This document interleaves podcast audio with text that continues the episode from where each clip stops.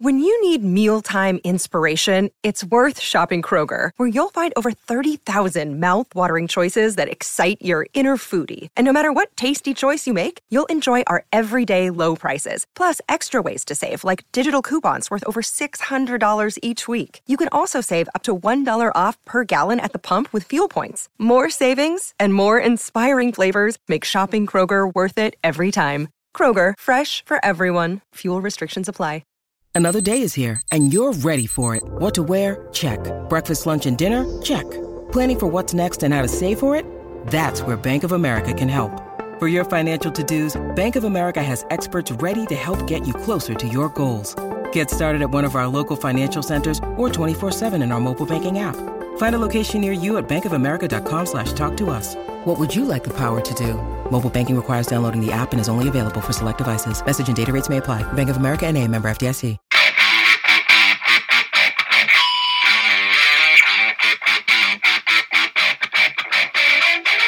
Hey, out there, rock and rollers. Welcome to the 146th edition of the Ugly American Werewolf in London Rock podcast, brought to you by me, your host, Mac B. the Wolf, and I will be joined, as usual, by my partner in crime from the East Coast of the United States of America, Gary Action Jackson. And we appreciate everybody tuning in last week to our interview with Jim McCarty, the, the legendary Yardbirds drummer who is a member of the Rock and Roll Hall of Fame, talking about his new single Breath of the Wind and sharing some fun anecdotes about his days with the Yardbirds in the 60s. We really appreciate him. Such a gentleman. And his single Breath of the Wind is out September 15th. So be sure everybody go out and have a listen to that. Download it, buy it. Good man, great song. And it was a great show. We really appreciate having him on. This week we return to our album review roots. You know, we like to do albums having big anniversaries. And so this week we tackle one we probably wouldn't have done a few years back. Because if you look over our list of shows, you can see it's very hard rock, heavy metal focused, but we've also got a pretty nice chunk of prog rock, progressive rock, bands that we might have known when we were young in the 80s, but they were different from when they were big in the 70s talking about bands like Yes and Genesis. Of course, we've had Steve Hackett on the show, and in the last decade, I personally have gotten more into the 70s Peter Gabriel and Steve Hackett era Genesis songs, and all of prog, really. Of course, Pink Floyd was huge for us growing up maybe a little different in the 80s when we saw them on MTV than they were in the 70s. But as fans, we eventually made those connections and now we appreciate the prog foundations that they laid in the 70s, which then allowed them to maybe shift gears a little bit, be more pop in the 80s. Well, in 1983,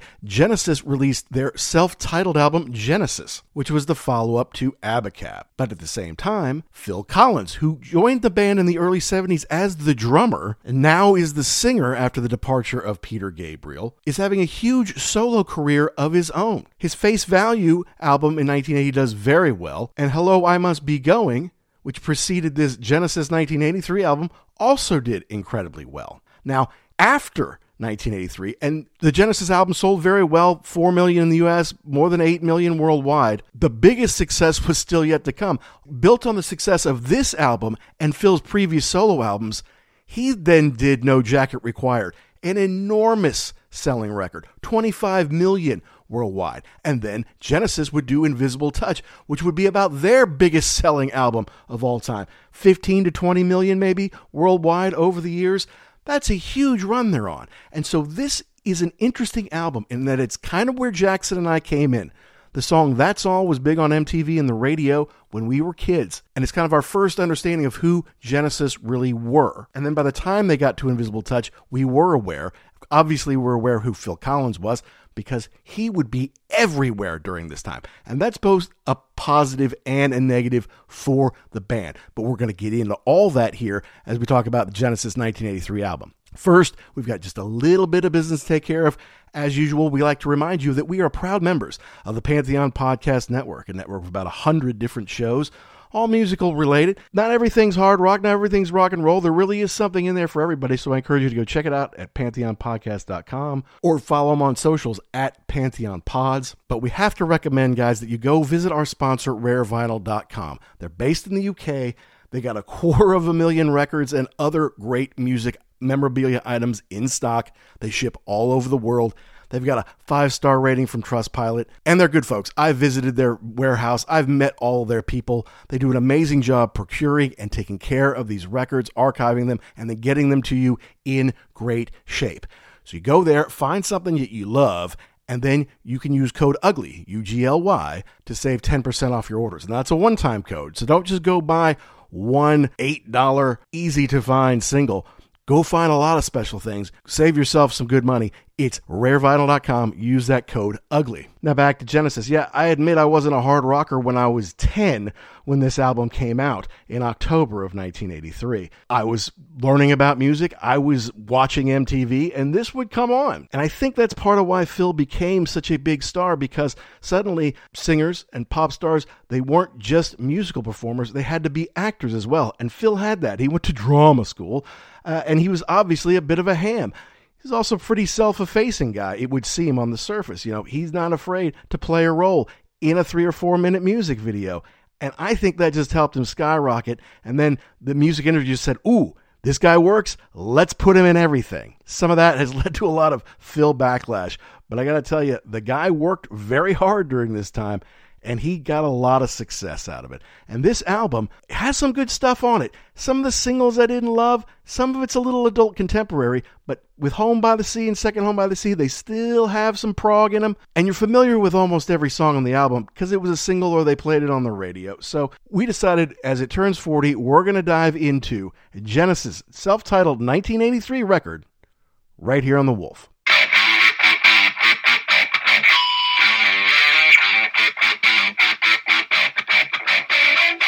Well, I guess it's time to talk about Genesis. All right. Which we've done before. Mm-hmm. But we've always talked about prog superstar Genesis with Peter Gabriel and Steve Hackett. We have never talked about big MTV pop superstar Genesis before. Mm-hmm. And this one, I don't know. I, I mean, I think we were both keen to do it, but I think you suggested this one way back when, when we knew it was going to be turning 40 this year. Yeah why why was why did you say hey let's go ahead and, and take a hard look at this one? It, for i think for a couple of different reasons. This this was one of the first videos i remember seeing in heavy rotation on mtv that that's all video. Mm-hmm. and then in thinking about how if you came into this band when we did you would never know that they had started off as something very different.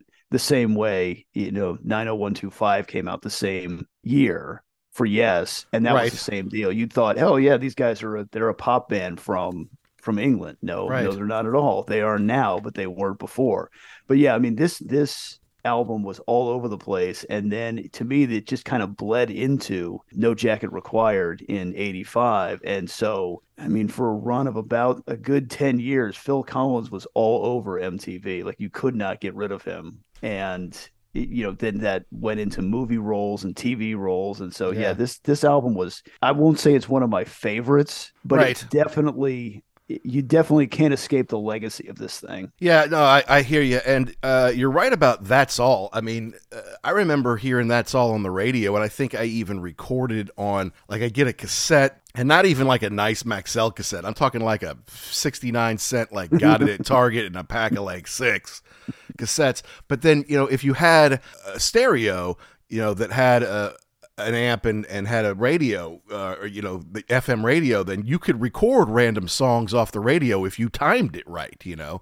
Yeah. Uh, and I remember specifically recording this one, didn't really know Genesis, didn't obviously know who they were before the 80s or before 78. When they did, and then there were the three album with the first Follow You, Follow Me, when they kind of started to make that hard transition from being the prog band with the 20 minute songs to being more of a four minute pop band. Mm obviously, yeah, had no idea. When I saw Shock the Monkey, you know, on MTV, I didn't think, oh, well, here's Peter Gabriel, uh, you know, who used to be in Genesis. No idea. I just he's just some guy named Peter Gabriel. I had no clue about any of this when I'm like nine, ten years old. And honestly, I, as I'm sure we've talked on this show before, probably on our Hackett shows that we did number five and number six almost three years ago now. Hard to believe.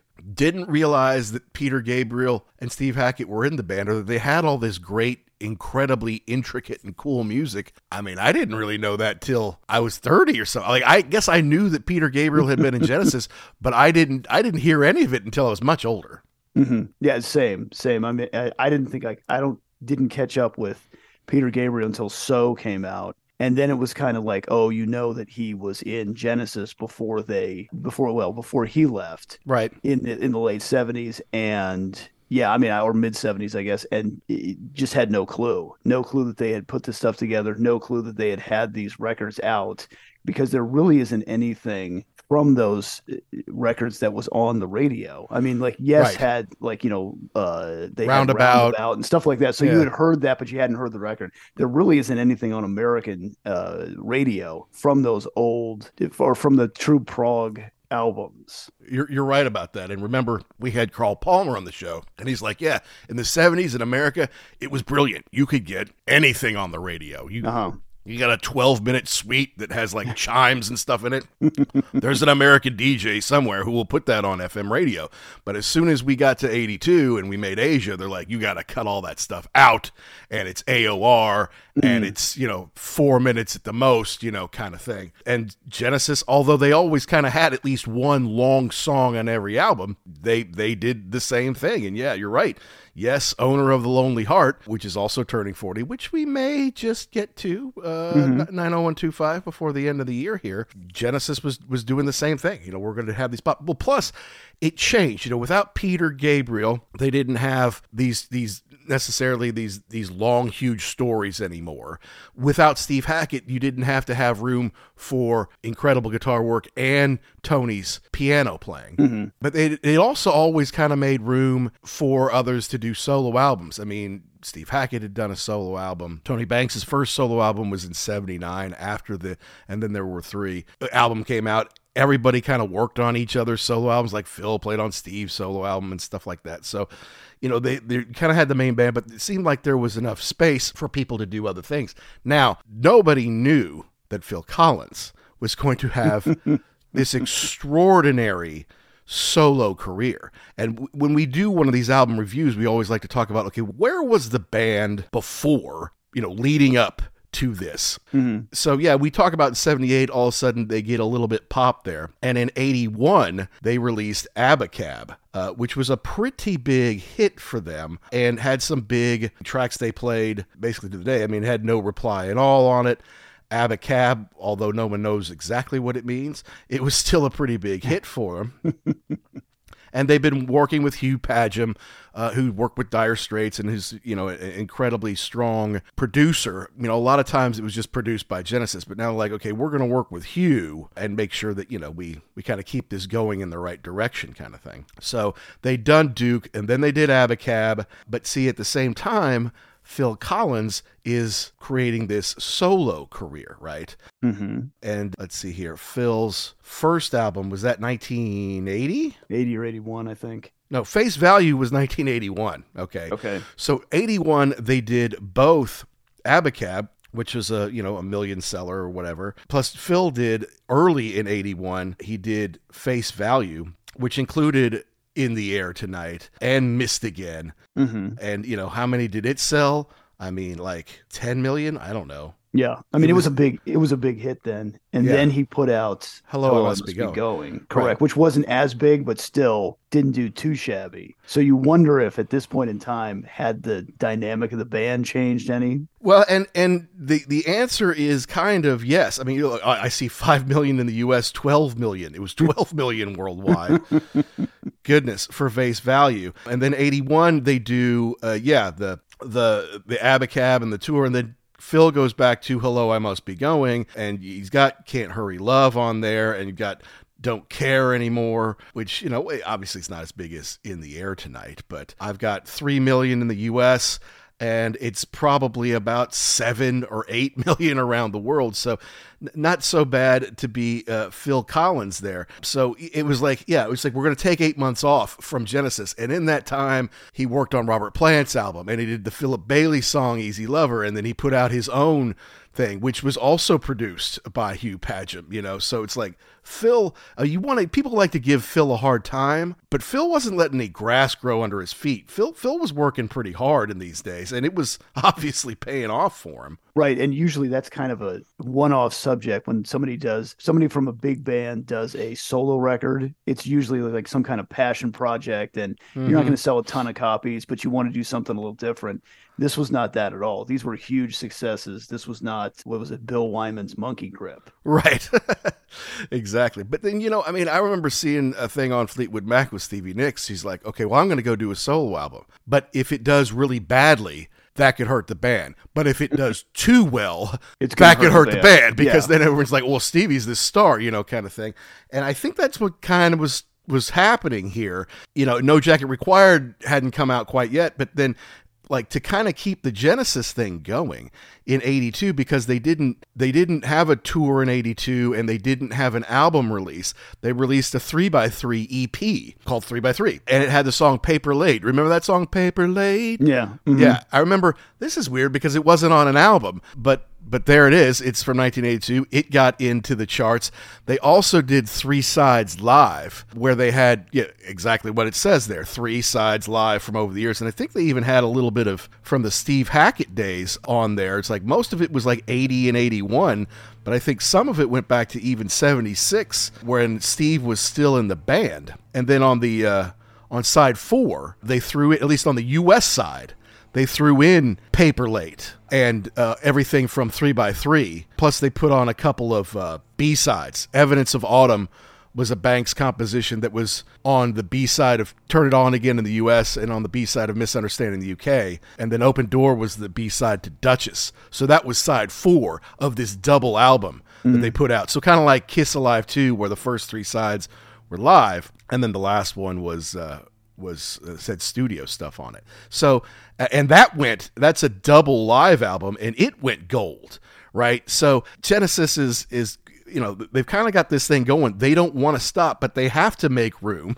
for Phil's solo act, which is becoming bigger. But I mean, to his credit, he's not really letting it ruin Genesis. right, because he does they they make this record, then he does No Jacket Required, then they do Invisible Touch, which is which is huge and a huge tour. So yeah, he was he was the one that could prop that could bridge both of those two worlds, live in both of them and be successful. And I guess the other guys were okay with that and it, they knew that Genesis was their thing. They put their English too, so who knows? Cuz I've I've tried to watch a whole bunch of interviews with them to see and it, it didn't seem like there was any animosity, but you never know. But hard to get a read off Tony, man. I mean, yeah. talk about the kind of typical English, you know, no emotion there. You know, like right, s- smile, Tony. You've sold hundred million records or something yeah. like that. E- even at his second to last show ever with Genesis in the O2, when they're kind of introducing everyone around, and you know, Mike Mike might not show his teeth, but he'll smile and wave to the crowd. Tony's just standing there stoically, mm-hmm,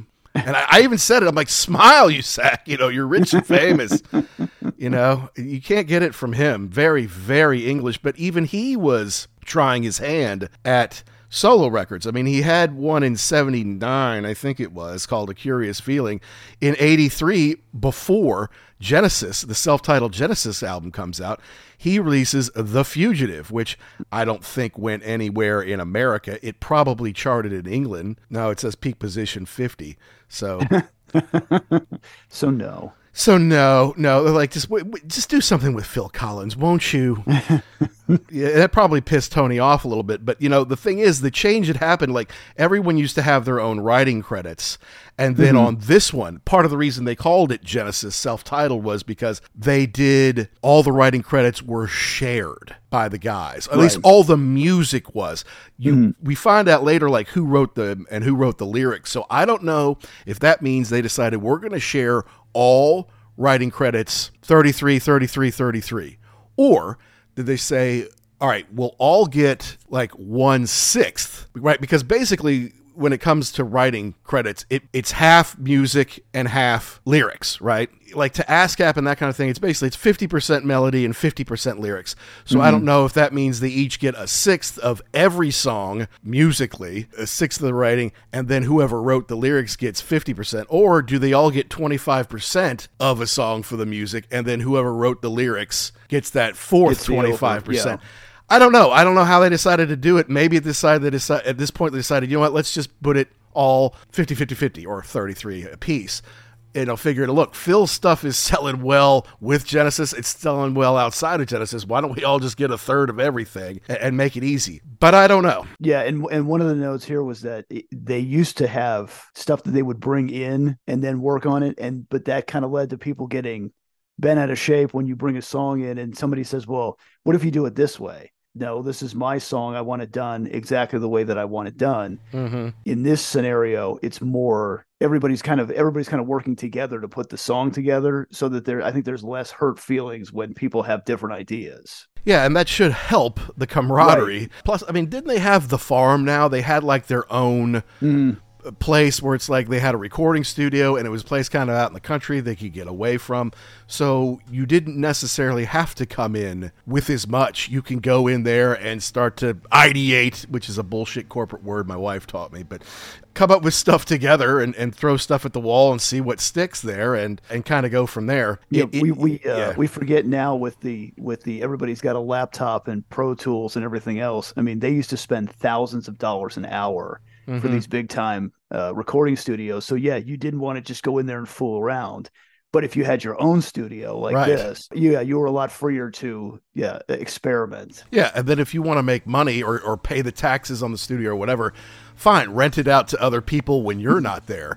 But when you want to do something, then you've got you know all the time in the world, right? So, Right. Yeah, it, it, it, I I've seen like them in a documentary or something like that, like riding their bikes, and I don't know if it's like from the main house to the recording house or whatever. I'm like. That seems lovely. Let's just take a bike ride to work, you know. But it's not like a bike ride in the streets of London where you're like dodging buses, and lorries and stuff like that, and people walking on the wrong side. You know, it's like eh, la la la la la. Seems nice. The ideal English countryside, yes. but the songs that have endured are still the Collins lyrics, and then to a degree, Banks. It seems like Rutherford was not. I don't know. It, it seems like his stuff wasn't appreciated as much. I mean, there's nine songs in the album, and Rutherford did the lyrics for four of them, so he has more writing, like lyric writing, than anybody else. Collins only had two. Hey, guess what? They're both singles. You know. And then Tony Banks had some, and we're going to kind of get into all that. But then it wasn't so long after that, it was in 85 that he puts together Mike and the Mechanics, and they do hmm. Run Silent, Run Deep, and eventually does stuff like The Living Years, and, you know, has, he has a pretty big solo career. It's like, I think this might have pissed Tony Banks off because Peter Gabriel went on to have a huge solo career, Rock and Roll mm-hmm. Hall of Fame solo career. Steve Hackett may not be of huge recognition in America as a solo artist. However, he's made dozens of solo records and has a very loyal following, and he's touring the U.S.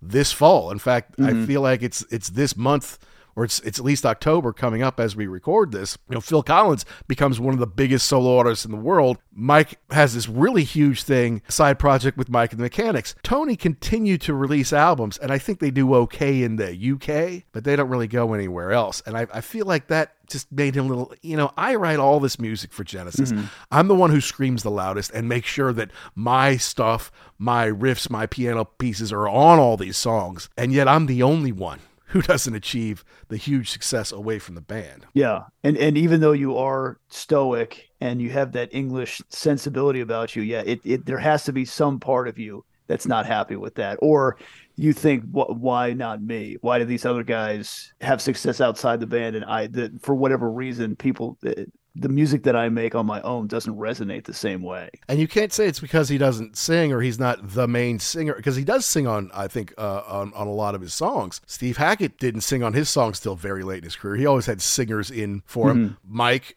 you know, obviously famously had Paul Young and Paul Carrack in his band because he didn't sing, you know. you know, so it's it's not just because he wasn't a singer. So it, it probably it's probably a little craw, you know, and then he, yeah. he started to do some classical stuff which did better than his pop stuff. So mm. maybe it's like, well, yes, I'm a serious artist, you know.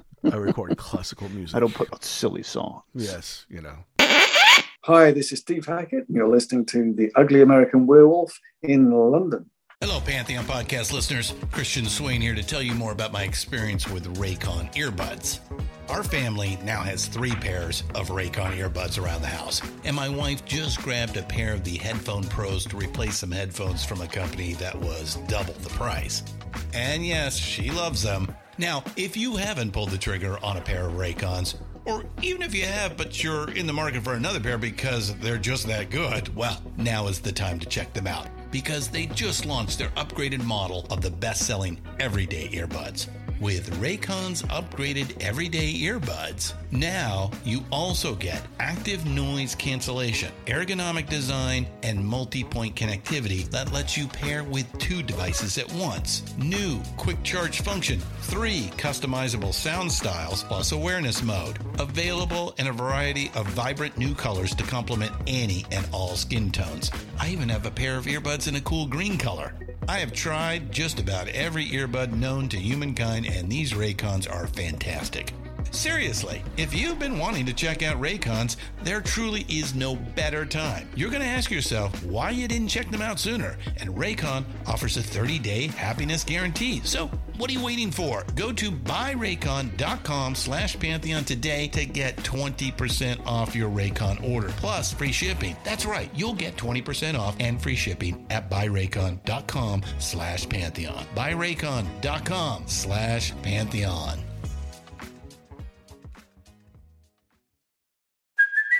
Hey, it's Kaley Cuoco for Priceline. Ready to go to your happy place for a happy price? Well, why didn't you say so? Just download the Priceline app right now and save up to 60% on hotels. So, whether it's Cousin Kevin's Kazoo concert in Kansas City, go Kevin, or Becky's Bachelorette Bash in Bermuda, you never have to miss a trip ever again. So, download the Priceline app today. Your savings are waiting. Go to your happy place for a happy price. Go to your happy price, Priceline. Hey folks, Steffan Chirazi and Renee Richardson here from the Metallica Report. And we are proud members of the Pantheon podcast family, where the best of music and podcasts unite. We've got something pretty cool for you.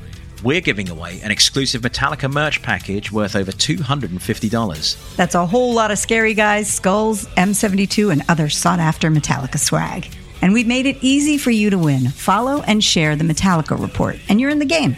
Go to pantheonpodcast.com slash Metallica, enter your email, and hit that button to be entered to win. And just like that, you're eligible for our monthly exclusive Metallica merch package. And guess what, rockers? You can enter every month. So just do it. And while we love our global brothers and sisters, the lawyers won't let us ship outside the U.S.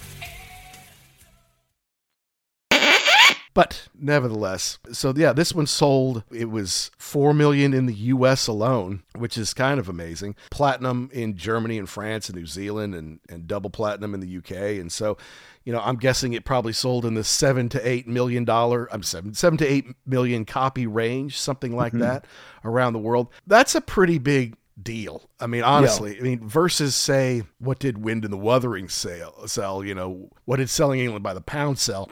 Especially in its first year. I mean, since it's kind of become a classic, but in 1972, 73, they weren't selling 8 million albums a year. Right. And th- and that's kind of the hard part for me too going and doing research for this. You see the the sales as of now, but you uh, you really wonder when this record came out or you know even Abacab, do people go and work backwards from there and do the back catalog get a huge bump from people discovering the band at that point in time. Yeah, see, I, I'm kind of doubtful uh, because, especially in America, you just, I, I never, I still to this day have never heard a Peter Gabriel era Genesis song on the radio. Not once in 50 years. Never in yeah, America. I would probably say the same thing, and not that I remember. You know, but I've, but starting with, Follow You, Follow Me, I've heard Genesis all over the place, and I've heard Peter Gabriel's solo stuff all mm. over the place, but never have I heard kind of pre Phil Collins as the lead singer Genesis on American radio ever. unless you're in one of those, you know, freaky deep cuts. Somebody's going on a journey and they throw something like that in there. Right. And then I'm I'm sure that they played it on the radio in the 70s when it was coming out new and they're like promoting the album and they're promoting the tour, sure. I don't really come into the radio till like 81 or 82. Mm-hmm. And then that's when classic rock radio just starts to become a thing. It was like in that early to mid 80s. Suddenly there's like, you know what? It doesn't have to be on the top 40 right now, but it was in the 70s or it was in the 60s. So we're going to play classic Stones or classic whatever, Eagles, you know, on this station. And it'll be like, time stops. And maybe and, and of course when we were in high school and stuff they had the best classic rock and today's rock. Mm-hmm. You know so you would hear stuff from the 60s 70s and then you'd hear the new hot rock and stuff that was in the charts in the 80s now because it's so broad you don't really have stations like that anymore. You have stations that have like 60s 70s and 80s and then it stops. Or like my favorite well it was my old favorite qmf 95.7 it was the rock station my entire life. I moved back. They still do 60 it's mostly 70s and 80s, but they do a lot of 90s now. And they do a ton. You would think Bon Jovi and Guns N' Roses were the Rolling Stones and the Beatles, the way they play them on this station. it's crazy. Plus, they have like that whole. It's it, they do have some grunge, which you know I don't like, but then they also kind of have that '90s. It's like bands that just aren't that good, like like Limp Bizkit. I'm like that counts as classic rock. You got to be kidding me. Those guys suck. Like Three Doors Down, fine. I like those guys, but but that whole nu metal nonsense, mm-hmm. just ugh. Unfortunately, if I think classic rock is well, I mean, what's the Rock and Roll Hall of Fame? Twenty five years after Right. you put out your first record, so yeah, that does count as classic rock. Unfortunately, now. Yeah, but it classically sucked then, and it sucks even worse now. That's what I say. Anyway, let's not go down that road. Let's get into Genesis self-titled 1983 multi-platinum juggernaut. Not as big as Invisible Touch, but that that's that's what's coming next, right? So- right, but but I think this definitely opened the door for that because because I think when Invisible Touch came out, this was still played. The tracks here were still played on the radio, and you had the Phil Collins stuff. So yeah, this well not as big. I think this definitely kept the kept the momentum going for them. Absolutely it did. Absolutely it did. All right, so let's let's start with the first song, which was a single, and that's Mama. Mm-hmm. Now they made a video for this thing, but I don't ever remember seeing it. I, I, I don't either. I mean, I think I saw it much later in life, kind of like when I got into Steve Hackett. Uh, from the uh, when they did the uh, the BBC thing, uh, some of the parts so good, such a good. And I know Steve Hackett didn't like it because it, they didn't really talk much about his solo career. It was just really about the band. But that's what got me into Steve. So it can't be all bad, Steve. Come on, man. but anyway, so yeah, Mama, first single Mm-hmm. it went to number four in the UK, and that is the highest a Genesis song has gone in the UK. I'm like, what? Really? This one?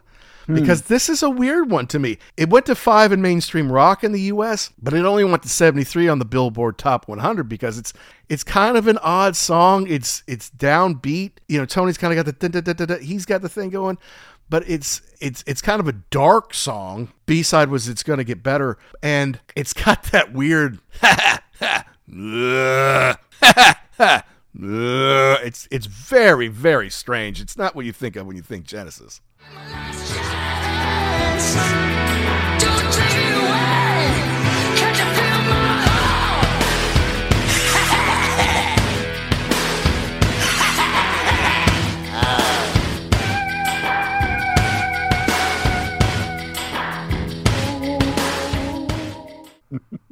And a weird way, weird that it was a single, but also weird that it was the first track on the record too. Because it, to me, it sounds like industrial before Mhm. that was even a thing at the beginning. And it's got it, yeah, it's got the weird video. And th- are we? Is this about him being in love with a prostitute or something, and she doesn't love him back or something? And then yeah, that the uh the laughing part is odd.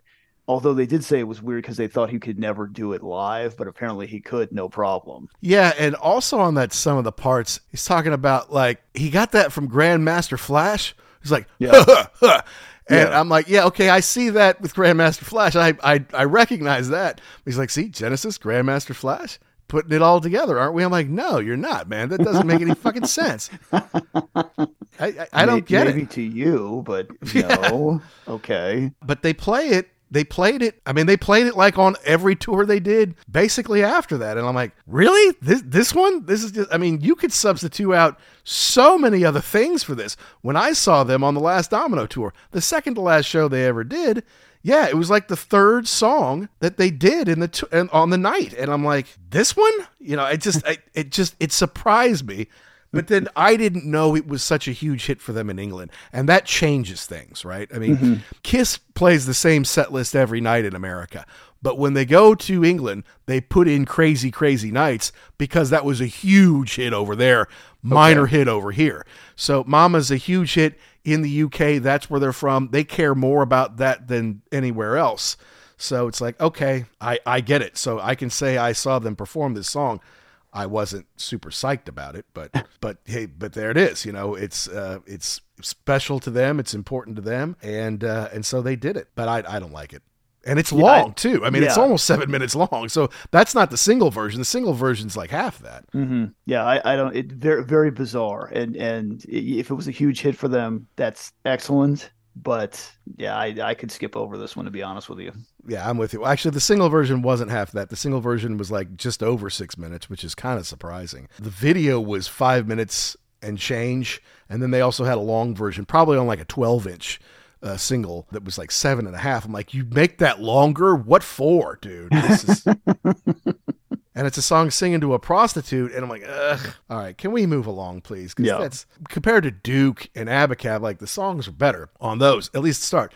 Now you got the kind of bouncy, that's all piano piece. Both of these are Collins lyrics, these first two. And this one, I, I've liked it ever since I was a kid, and I still like it. I mean, it's, you know, released on uh, Halloween 1983. This one did pretty well on the charts. I mean, six Hot 100 in the in the U.S., seven on adult contemporary, and it made it top 20 in uh, in the U.K. Got to two in Canada's adult contemporary. It it did pretty well around the world. Yeah. I, and and I remember the video like it was yesterday. It was on pretty heavy rotation.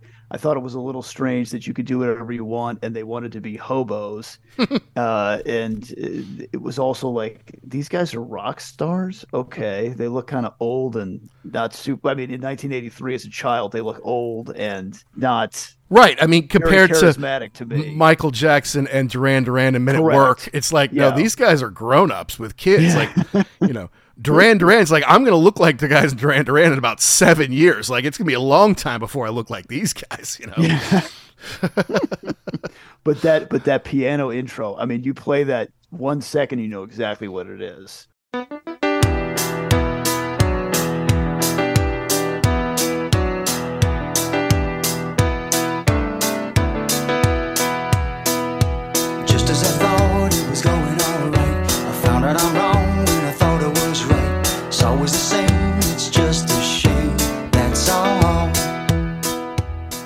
i always thought it was a little weird too with that electronic drum beat and then when you figure out wait a minute phil collins was the drummer and he let them use that pre-programmed piece of garbage okay Well, you know, he's got to I mean, sing. it, it- yeah it works and i understand that yes when, when they play live he doesn't do the drumming i just thought it was weird but then they put there are real drums that come in Right. uh, about halfway through Right. And they, you know, they, they played this a lot. They did not play it when I saw them. But, I mean, they, they could do so many different things. They've got so much that they could do. You can't really get super pissed off if they don't play. Oh, wait, that's not. They, they played it, but they played it differently. I'm, I'm sorry. I was wrong. okay It was like an acoustic thing huh without the kind of classic piano and without the classic drum. It was just a little different. I assume that there's going to be a live album and a DVD released of this last tour, although maybe they'll just do an album because, I mean, Phil looked half dead mm-hmm. in the show. I mean, I, I joked it was the corpse of Phil Collins out there. Mm-hmm. His he still had the attitude, but he had to sit and kind of hold his cane in his mm-hmm. hand there. And I, I give him credit for belting it out and honoring because they, you know it- this got delayed because of COVID. And his health kind of went down during that time. Plus, I'm pretty sure he was on some real pain meds because when he was on like BBC, he kind of had that slur going on. Oh boy. That you hear from people who are taking a lot of pain meds. Mm-hmm. And I, I thought he sounded good, but you know, he was also kind of a little ornery between some songs and you know he's like fuck putin you know and everyone's like yeah i'm like yeah but dude you don't need to say that uh, you, don't, you don't need to say the f word in front of everybody yeah but anyway no yeah because they, they kind of had this they did the first nine or ten songs and then they kind of broke it down because they had a couple keyboard players and they had a backup singers and then they kind of just broke it down. It was phil tony comes up front to have a little small kind of electric piano play thing mike and then nick on the on the drums. Nick was excellent on Mm-hmm. the drums, by the way. I mean, I'm I'm not a huge fan of nepotism in bands. Like, oh yeah, we'll just put my kid in the band. Like, you could get someone better. I know you can. I mean, even though they've they've grown up listening to it, I know them. There's fine. You get someone better. now I, I think Nick really did earn it and do a really good job. But they did. That's all. They did. Lamb lies down on Broadway which was a little surprising to me. And then they did Follow You, Follow Me, which of course I love. So they, they did those kind of in this stripped down though uh, that was cool. But it's it wasn't exactly the same but I, I remember as a kid listening to that's all no big heavy guitars kind of surprised that i like it but it must have been phil's voice that was starting to become ubiquitous at this point. Yeah, and and you say that, and I was kind of thinking the same thing too. But if you go back and and listen to it a couple of times, Rutherford is doing something a little tasty there at the end with the solo. Mhm. It's not it's not overstated, but it just it fits in really nicely. And I think he's another one of those guys that we talked about a couple times, like Mike Campbell from the Heartbreakers, where you know he it's not real flashy, but it's exactly what you need in the track. Yeah, and you know, I mean, look, Rutherford is not Steve Hackett as a guitar Mhm. player, but he is a very nice, very fine guitar player. He's certainly a competent guitar player. That you're right, he puts in what is needed mm-hmm. to the song. Plus, if they need something else, they can always get Daryl Stuermer to to kind of pop something in there. But I think they're pretty adamant about we'll make all the music, and then we need those other guys to tour. So I'll I'll put in the bass, I'll put in the guitar, and then to do it live, yes, we need Daryl who can switch back and forth also, and we need Chester on the drums. But but yeah, I mean they that's what they are. They're musicians and they do all this. The B side was in the UK, it was taking it all too hard, which we'll get to here in a bit. In the US, the B side was Second Home by the Sea, which we're obviously going to get there here in a second. But it did well. It's it's one that kind of endures, and it's a Phil Wright, so it did well for them. Now we get into you know some of the more classic kind of Genesis stuff, as far as I'm concerned, because you could take Home by the Sea and Second Home by the Sea is one suite that's mm-hmm. kind of like 11 minutes long. They, they are definitely different songs. They have different rhythms. They have different chord progressions or whatever. There is a little bit at the end of Second Home by the Sea. There is a little bit of a callback to the to the lyrics of Home mm-hmm. by the Sea. But breaking them in half, Home by the Sea, I always loved this song. It it it, all, it was kind of a deep cut on classic rock radio while we were growing up. I mean, it was a single, but it wasn't like a huge single. And, and to me, it was kind of a it was an album cut.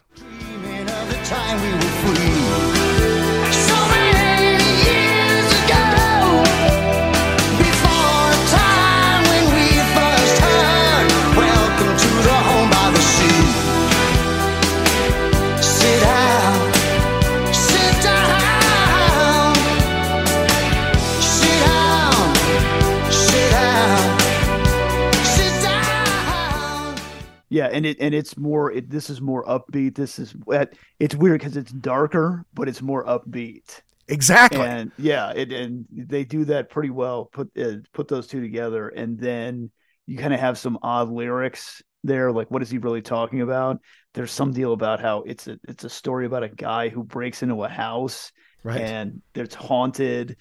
okay, And then the ghosts hold him there and tell him all about their lives. And but it it's it's interesting because I was thinking about when I was reading that and then listening to the song, I was kind of thinking about Neil from Def Lep Mhm. podcast and about what he was saying about growing up in Liverpool and having all the old guys tell him about you know how great the Beatles were. I kind of got that like you know we live our lives through what we tell you. Like okay, we've heard these stories a million times. Thanks, no one cares anymore. Right, right. Well, I mean, here's the thing. It may not have really been. I mean, it it, it, was a single, I guess, with home on the home, home by the sea on the front and second home by the sea on the back. But it was like released in the Netherlands, you know, or it was it was you know, and then it hit the charts in New Zealand, and Australia in like 86, 87, kind of after Invisible Touch had come out and had all that run. And then, like, well, we got another one for you. And it is good. And I, I feel like it was uh, heard on the radio some, but it, it was never on the charts, certainly not in America or the UK in the 83, 84 time frame. But you're right. I mean, it's. I think it's a great composition. It's got great music in it. And then his singing is it, someone help me, get me out of here. And it's like, Yeah. It- it's it's supposed to be scary, but it's also it's it's it like you say it's upbeat and you can sing along to it and it's got good progression. It's like this is just a really good song. It's just an odd topic, you know. Yeah, I mean, I don't write songs, so I don't know how it goes. But to put those uh, to put those things together and make it work, uh, and you're right, it's it's cool when you, maybe you're not super familiar with a record and you get to something like this and you say, "Wow, you know what? How come I've never heard this before? Why don't I hear this more?" Because this this could, I mean, it was a single, but it, this should have been on the radio more. The only thing I really ever remember hearing from this record at the time was "That's All." I, I'm I'm totally with you. Yeah. absolutely, 100 percent with you in America, and that was the case. Now they did play this on their last tour. I mean, I think they Mm-hmm. they kind of continue to play this quite a bit, and they play they played them both. They played Home by the Sea, and then they went second straight into second Home by the Sea.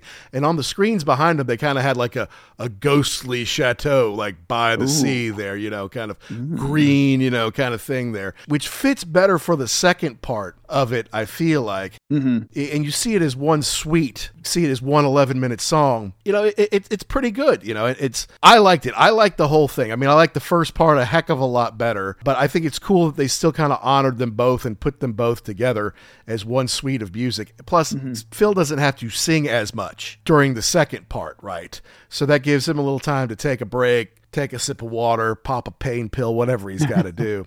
While you've got this screen going on and you've got Tony being able to do his thing and kind of show Yeah. off a little bit. So I like it. And it's these are Tony Banks written songs, at least the lyrics. So you know that Tony's going to get his stuff into the show. Images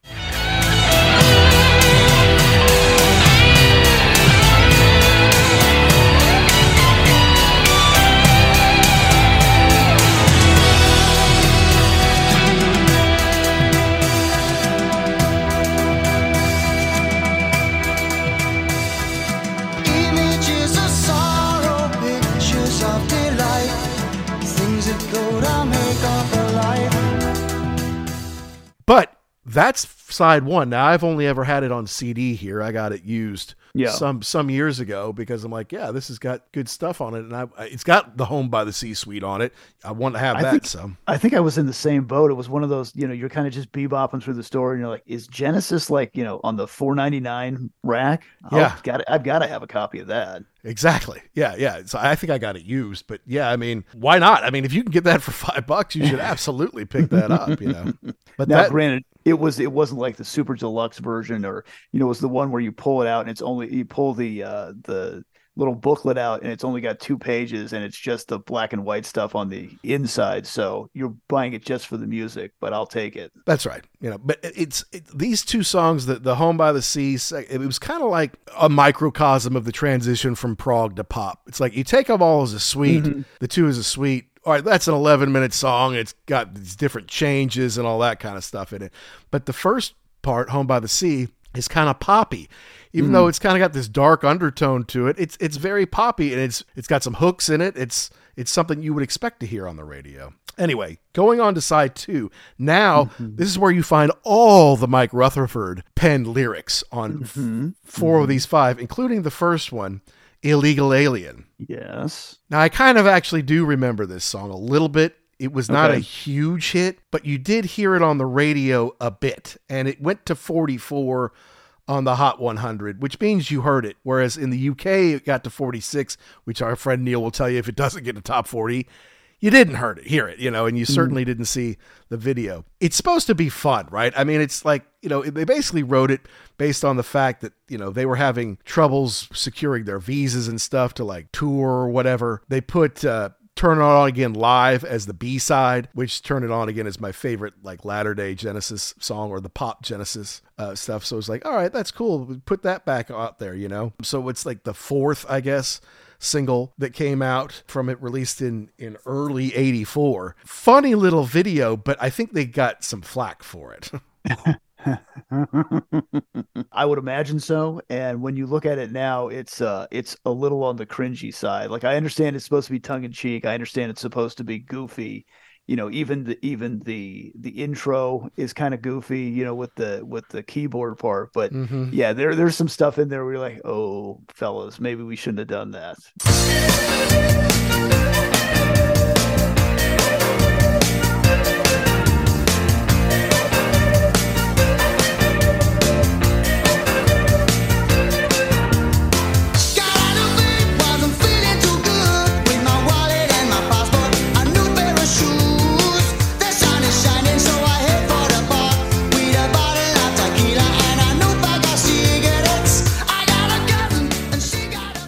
Waking up from a hangover carrying a bottle of tequila it's like yeah And then you've got Phil Collins. Like, is he? Is are we trying to have like a you know a Hispanic Mexican accent singing this? And it's like, Mhm. oh. and they have their little mustaches on in the video it's like what are you trying to be speedy gonzalez this Yeah. is this is kind of ridiculous so i love that blender listed illegal alien as the 13 worst song of all time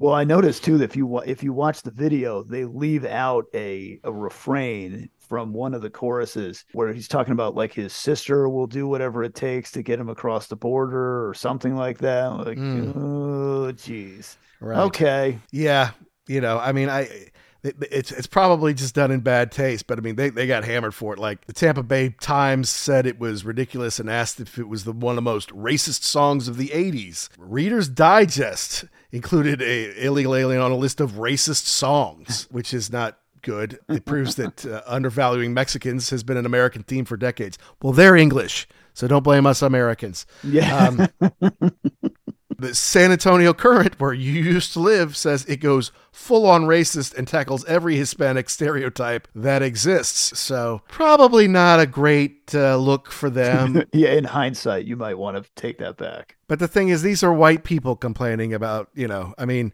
did any illegal aliens complain about it? No, because if they did, then we kicked them out for being illegal aliens. So, you know, sorry, you know, it's it's like it's wrong, but it's like you know, I I, just, I don't want to hear from the white people. If the illegal aliens want to tell me that it's wrong, they can come and tell me that it's wrong, and then I'll have INS take them back to Mexico. Thank you for filing the complaint. exactly. yeah. Exactly. Just just walk down here. Everything's going to be fine. but I don't I mean I, it's not a great song and obviously the concept is wrong. The- The one thing that struck me too is that the lyrics there are kind of shoehorned into the melody. They- A lot of them they don't. It doesn't really go together. They they do it a lot better in a couple of other tracks on this song, but it just sounds like you wrote these probably independently, and the, the refrains just don't fit in there for me anyway. Yeah, and did did Phil play a little trumpet in the bridge or in the I don't know. It's- Someone did, or Yeah. maybe it was the keyboard. I don't know. but it's just, you know, it was only played live in its entirety during the Mama tour, which was the tour off this album. So Hmm. I think they got the hint eventually that this is not one you need to kind of continue to do. Hi, this is Jim McCarthy of the Arbors, and you're listening to the Ugly American Werewolf in London.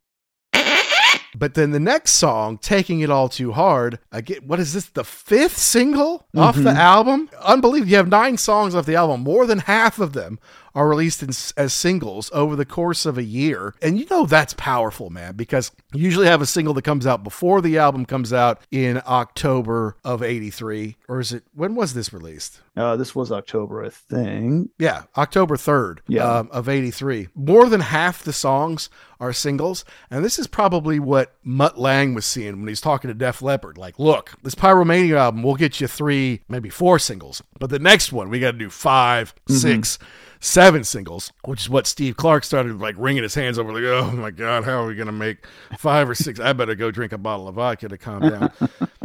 but this was this is kind of that classic 80s genesis soft rock like you you hear this on the rock station, but you'd also hear this on adult contemporary, right? Mhm. Like it's a little soft. Now, I think it's a very nice song, but I mean, I wouldn't rock out to it. But when it comes on, I'm like, ah, yeah, this I know this one. This is pretty what, good. What I like about this song is it's kind of starts off a little on the on the bland and generic side, but when Collins comes in with those vocals, he really steps up and sings his face off on this deal. And anybody who, well, you know, Phil, eh, can he really sing? Yeah, he can really sing. He's killing it on this track.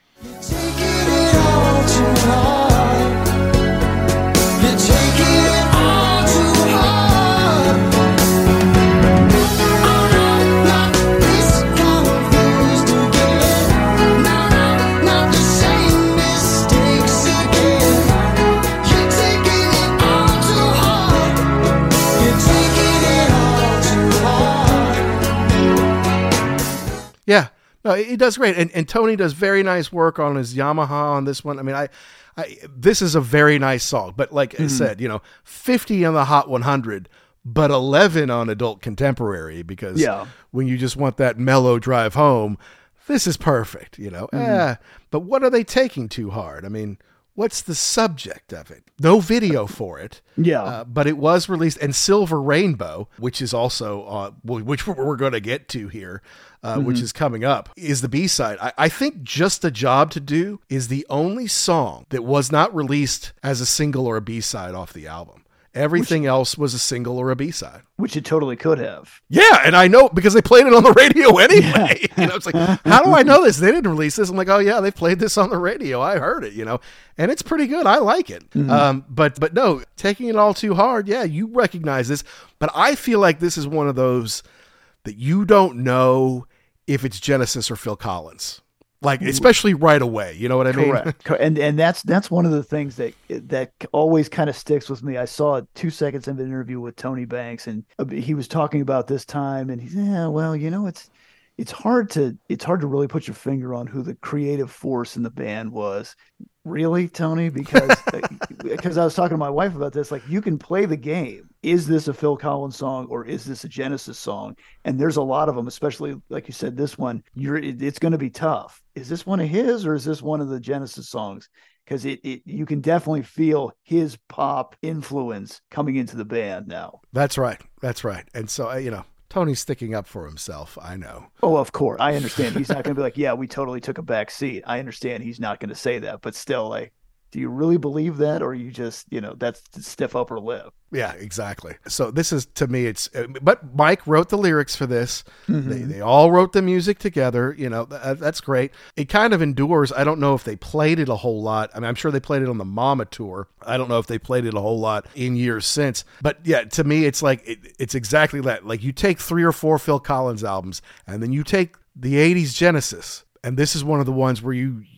If you didn't know for sure, if unless you're a hardcore fan, it- you would say, "Oh, that's Phil Collins." Like, no, no, that's actually that's Genesis. Mm-hmm. All right, moving on to song number three, "Just a Job to Do." Now, this is like I said, this is like the one that didn't get released as a single somehow, but I like this one. This is actually pretty good. So it's kind of got that fast paced keyboard at the front of it there. Yeah. The bang, bang, bang. Down they go. Yeah. And the Hold nice guitar you. part too. Yeah. And it's, uh, yeah, it, it, this is, uh, this, this is probably the most upbeat, most rocking tune they've got on here. I, again, I don't know why they didn't release as a single or make a video because I mean, you, I can already picture what's going on in my head. It's some, you know, greasy private eye looking for somebody uh, uh, not really a whole lot. The, the lyrics aren't super deep, but it tells it's a nice story song. Yeah, and he's really belted it out here, Phil. I mean, Yeah. I got a name and I got a number.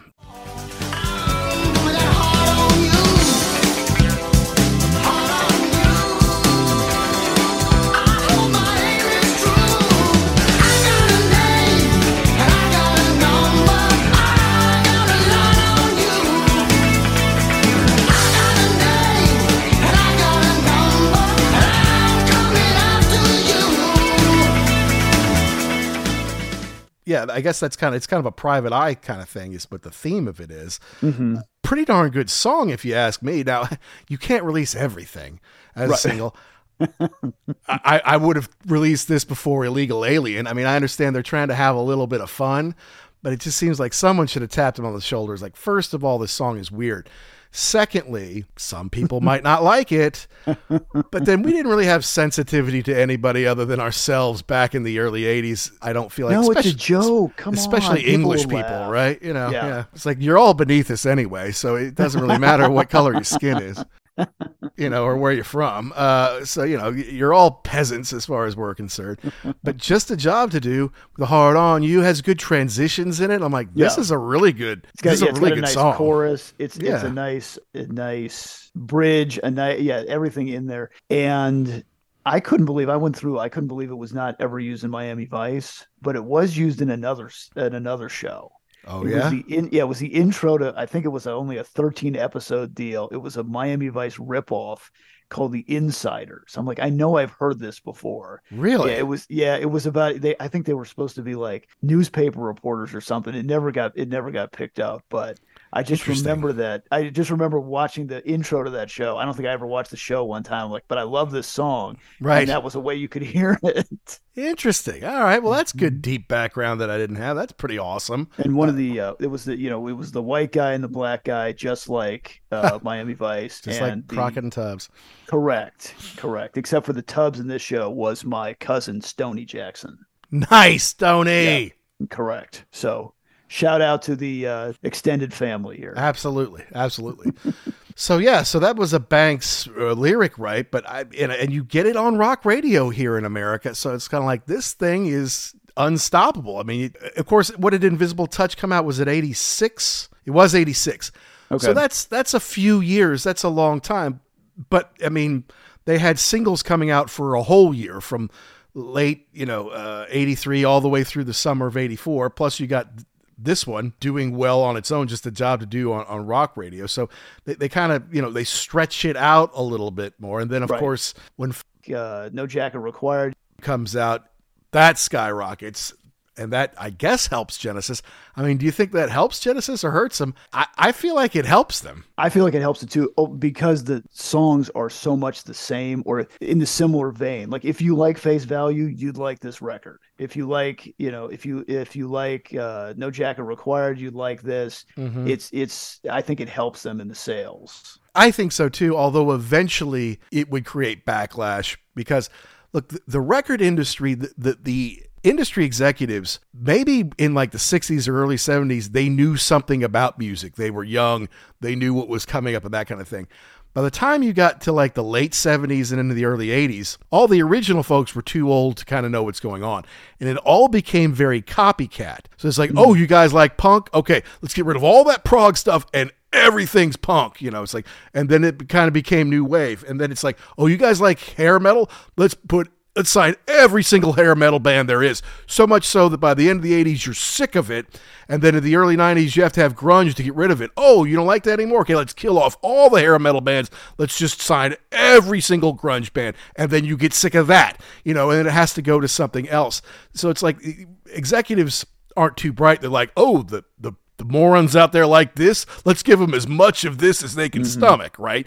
And so that's what happened with Phil Collins and Genesis. Oh, you like Phil Collins? All right, well, he's going to have five singles off his solo album, and then in a year and a half, we're going to have five singles off a Genesis album, and then we're going to let him do a soundtrack, you know. But he's going to do Against All Odds during this time. You know, he's going to do the White Nights, you know, song, whatever it was. Um, not White Nights, but um, it was a duet he did with that girl that was. Uh, Oh yeah, it was a separate uh separate lives. Separate Lives, something. yeah, you know, yeah. And I think that was from White Nights. Exactly. Yeah. Separate Lives comes out, you know, and it's like, oh, Philip Bailey from Earth, Wind, and Fire wants to do a solo album. Well, let's put Phil Collins on there with Yeah. him. It'll be better than Ebony and Ivory, you know, and, and it was, you know, it's like, God, they just put him into everything. It's like, Yeah. okay, this works.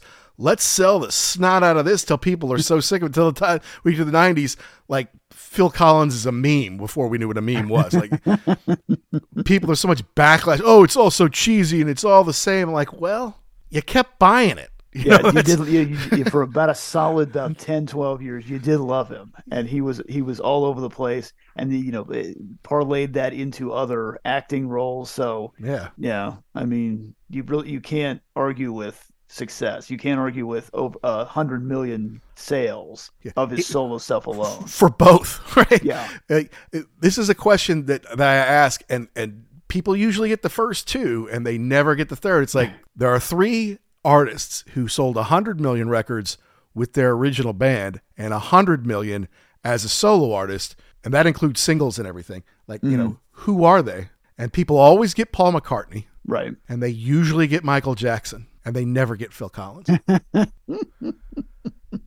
and it's true. Mm-hmm. So, I mean, you know, he's got hundreds of millions of dollars. He doesn't really care what you think anymore. Although he does. I've seen him get a little butthurt and, and he will attack people in the press, especially in England where the press is just a little nastier. He can get a little nasty back. And because the press, like, we're the nasty ones, you don't get to be nasty, then they really attack him, you know? So, s- like, seriously, Phil Collins is, people in America are like, oh, yeah, he's cheesy. But, like, people in the UK are like, screw him, you know, kind of thing. Plus, he moved to to he, he lived in America for a while, and people didn't Yeah. like that. He moved to Switzerland basically for tax purposes. Mhm. They never like that, although all the rich English people do it. So I don't, I don't know what their problem is, but anyway, moving on to Silver Rainbow. Now, this was actually Tony Banks is the one he wrote on this side. It was originally called Adam because it kind of sounded like something Adam Ant would do, I guess, in their mind. I had never heard this one before I bought the record. It, it's to me, this is very early 80s.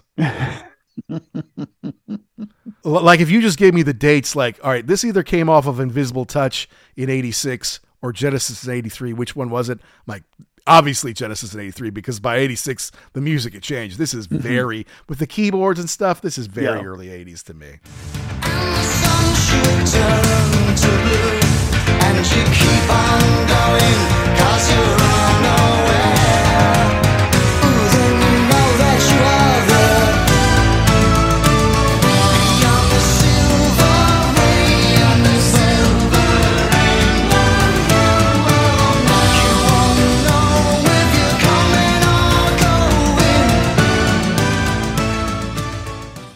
this sounds like maybe an old song that they had lying around that they kind of jazzed up for the uh, for the early '80s. Th- This is the most leftover proggy style in the whole album. you think so Uh, yeah, I kind of think like that. That's what it sounds like to me. It sounds like this. This was an idea maybe that they had that they. It's not going to work on the record, but here if we change it up a little bit, mm-hmm. that's what it sounds like to me. It also kind of sounds like in a couple of the refrains, he sounds a lot like Peter Gabriel on on one or two of the real quick. oh yeah Yeah, to me anyway. well then that's that's probably informing the way you describe it as well right If you- Yeah. you, know yeah if you if you're hearing pete then you're like it, it automatically takes you like Yeah. 73 or whatever yeah Correct. Yeah, I mean, I I, I like it. I mean, it's it, the B side to taking it all too hard. It's probably not one that I would search out. Oh, I want to listen to Silver Rainbow today. It fits in, I think, on the album, but it fits the time more than it fits the album to me. Yeah. And then and now I'm kind of biased uh, going through and listening to these people talk about producing records, Mhm. you know, about where you and how you sequence and like, oh, you know, you put your you put your weak stuff almost at the end of the second side. So- So like, right. Is that what this is? Are you trying to sneak this in right before the end of this or what's going on here? Yeah, yeah. I mean, it's like we we've had we had five singles on the album. Can't even fit them all on the first side, you know. So yeah, well, and this is a B side. We'll just kind of mm. squeeze it in here at the end. And it's it's going to get better. The last song, which is Rutherford again, my notes were very 80s schlock. Sounds like the end roll credits to a bad 80s rom-com. Like like like you know she they, at the end they, they decide, "Oh, you know what? We really do love each other." And they make out in the office building or you know as the kids are going crazy around them or whatever. And then the credits roll and then this song comes on. I, I don't love this one. This is definitely like we had better songs, and Phil's got better songs on his solo records. We even put a few good songs out on a EP last year, so it's like we're just rounding this out. We're getting it to 46 minutes, and we'll see you on tour. Yeah, you know, you're talking about the '80s rom com, or you know, they he grabs her from the wedding and they they drive off in the convertible because they're really in love. Yeah, something like that. The the groove, the the it's got kind of a fat bass groove, and that's nice. But yeah, it's the, the lyrics are generic. They don't Mhm. really mean anything. You just kind of put them in there. And- Exactly. And, again, I'm I'm biased now too because this is the last song. Is this something that you just kind of buried? Eh, they won't even get to this anyway, so who cares?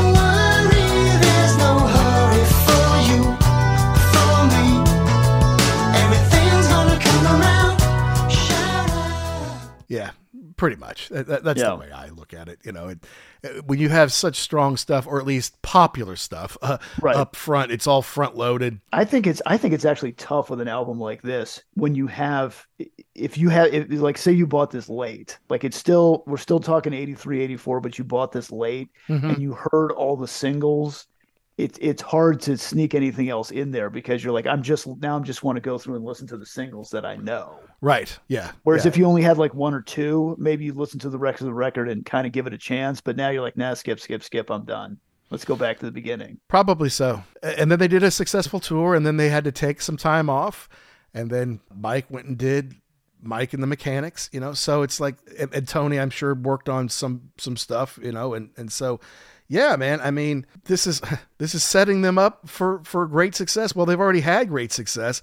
This is four million in the U.S. by itself, but this is kind of wedged in between some. Or I'm sorry, Phil. Phil went on to do No Jacket Required. Sorry, face value was 81. He went on to do No Jacket Required, and that's one of the biggest albums of the 80s. I mean, Yeah. 25 million sold worldwide, 12 million in the U.S. alone, two million in the U.K. Which at the time meant like one in every 25 people had one. And it went to number one in the US, the UK, Switzerland, Sweden, Spain, Norway, New Zealand, Germany, the Netherlands, Canada, top 10 almost everywhere else. It's like you couldn't get away from Phil Collins at this point. And it had, what did it have? Five singles on it, I think.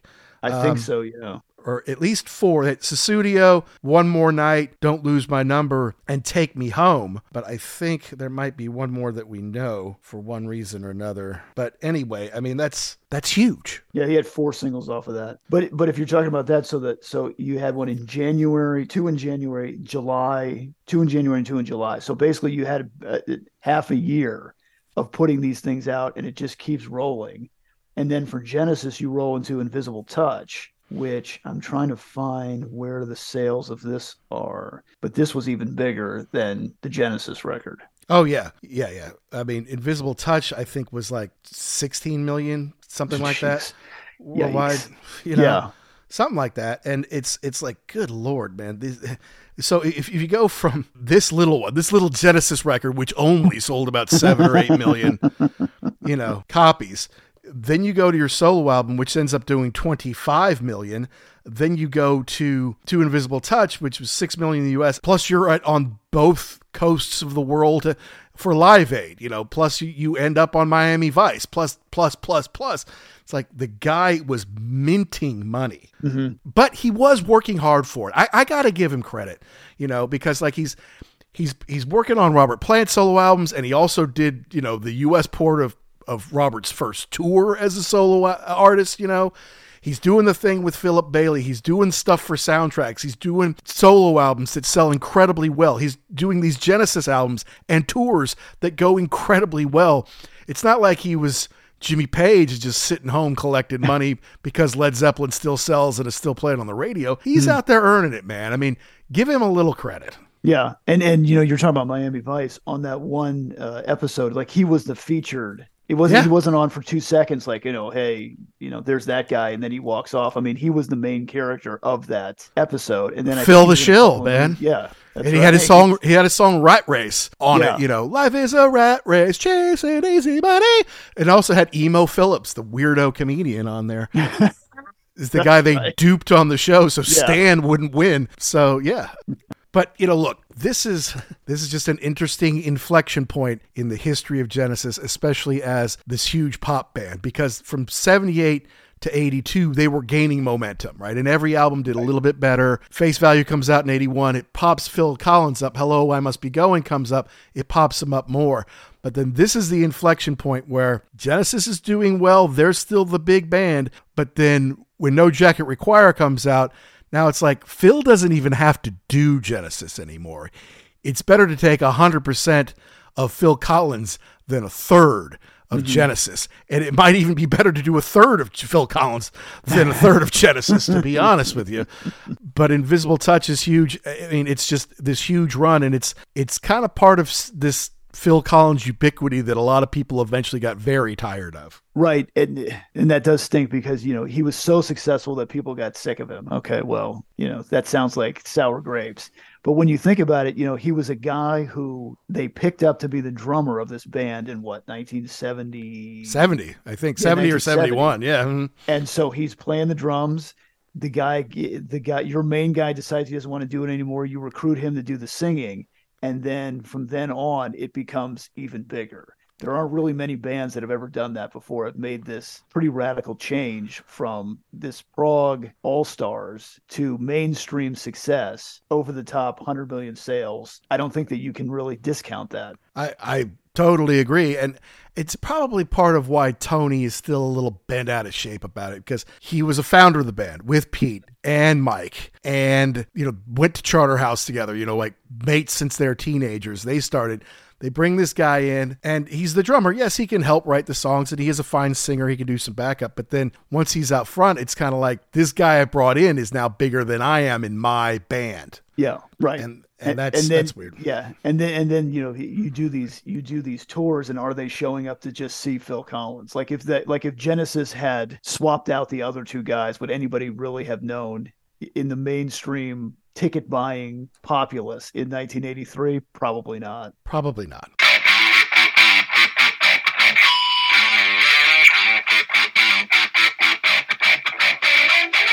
So people have divided opinion on Genesis' 1983 self-titled album Genesis with the big hits That's All, Mama, Home by the Sea. A good album, a popular album. And was this really the full-on death knell here of the end of the prog Genesis? I know you put Home by the Sea and Second Home by the Sea together. It's one big long song. It's a suite. I get it. But for all the prog head Genesis fans from the 70s, were they already like, this is no longer my band? Did it start in 1978 with And Then There Were Three and just gradually got to this point? Or was this one like, okay, now they've really changed. They're not the same band and I'm not going to support them? which probably didn't bother the guys that much because now they've got millions more supporting them around the world. So you trade one set of loyal fans for a set of, well, maybe not so loyal, but a big, big crowd. I don't know. But having Phil Collins sing and help write these songs was huge for them, and it was huge for his solo time as well. I mean, the, this run in 1980 to 1986, 87, 88 for Phil was unbelievable. Yes, a lot of people think he's cheesy now in retrospect, and I think the industry is to blame. Phil probably is a bit to blame for never saying no, but at any rate, I think you have to respect the guy. There's some great songs on here. Maybe they, a lot of them do fall into that adult contemporary, not cool hard rock like we usually talk about on this show. But growing up in the 80s, you couldn't get away from this stuff. And this album, the 1983 Genesis album, to me is very interesting because it's a very precise point in the trajectory of both Phil Collins and Genesis. And it turns 40, and we wanted to share our thoughts with you here on the show. So, as usual, we want to know, folks, did we get something right? Did we get something wrong? Did we miss the point? Did we leave out your favorite part? And I know I screwed up some of Phil Collins' solo albums when I was talking about them. I'm sorry about that. We'd like to shout out to Marilyn Martin, who Phil Collins sang Separate Lives with from the White Night soundtrack. But you got to let us know. You got to let us know when we screw up. And sometimes Jackson knows what I'm talking about, even when I'm saying the wrong thing. And he doesn't stop me because he gets it. But we know sometimes it doesn't always translate to you guys. So call us on our shit, guys. It's uglyamericanwerewolf at gmail.com, or you can tweet us, DM us at ugly underscore werewolf or at actionjack72. You let us know what we screwed up, but you can also let us know the bands, the albums, the concerts, the DVDs, the books, the rock properties that you want to hear us talk about. And make sure that you all go out and visit rarevinyl.com wherever you are, you record collectors, and they've got a lot of Genesis stuff from over the years. Go to the site, use the one time code UGLY, save yourself 10%. They ship all around the world. Thank you to Pantheon Pods for helping us put this together. And thank you for listening. It really means the world to us. I know we do a lot of diverse kind of stuff on here, and we appreciate you taking the journey with us. So please download and subscribe. And if you're thinking about it, guys, go ahead and give us a positive review wherever you download subscribe. It's huge for us. It helps us grow the show, find more rock and rollers like you. And if you let us know about it, we'll probably read it on the show. Now, in the near future, we've got some more fun, cool stuff lined up for you. And of course, we have some big records celebrating big anniversaries that we're going to want to talk about. No spoilers. You're just going to have to tune in next time. But until next time, to all you rockers all around the world, be cool and keep doing what you do to keep rock alive.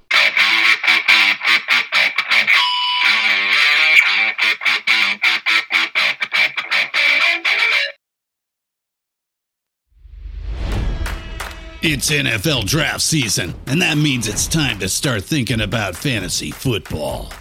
FantasyPoints.com features industry leading experts and prognosticators using proprietary hand charted data to help you score more fantasy points. FantasyPoints.com is the place to go for whatever kind of fantasy football you play. Whether you play fantasy football, daily fantasy sports, or do a little bit of everything, Fantasy Points has the meticulously researched content to guide you to victory.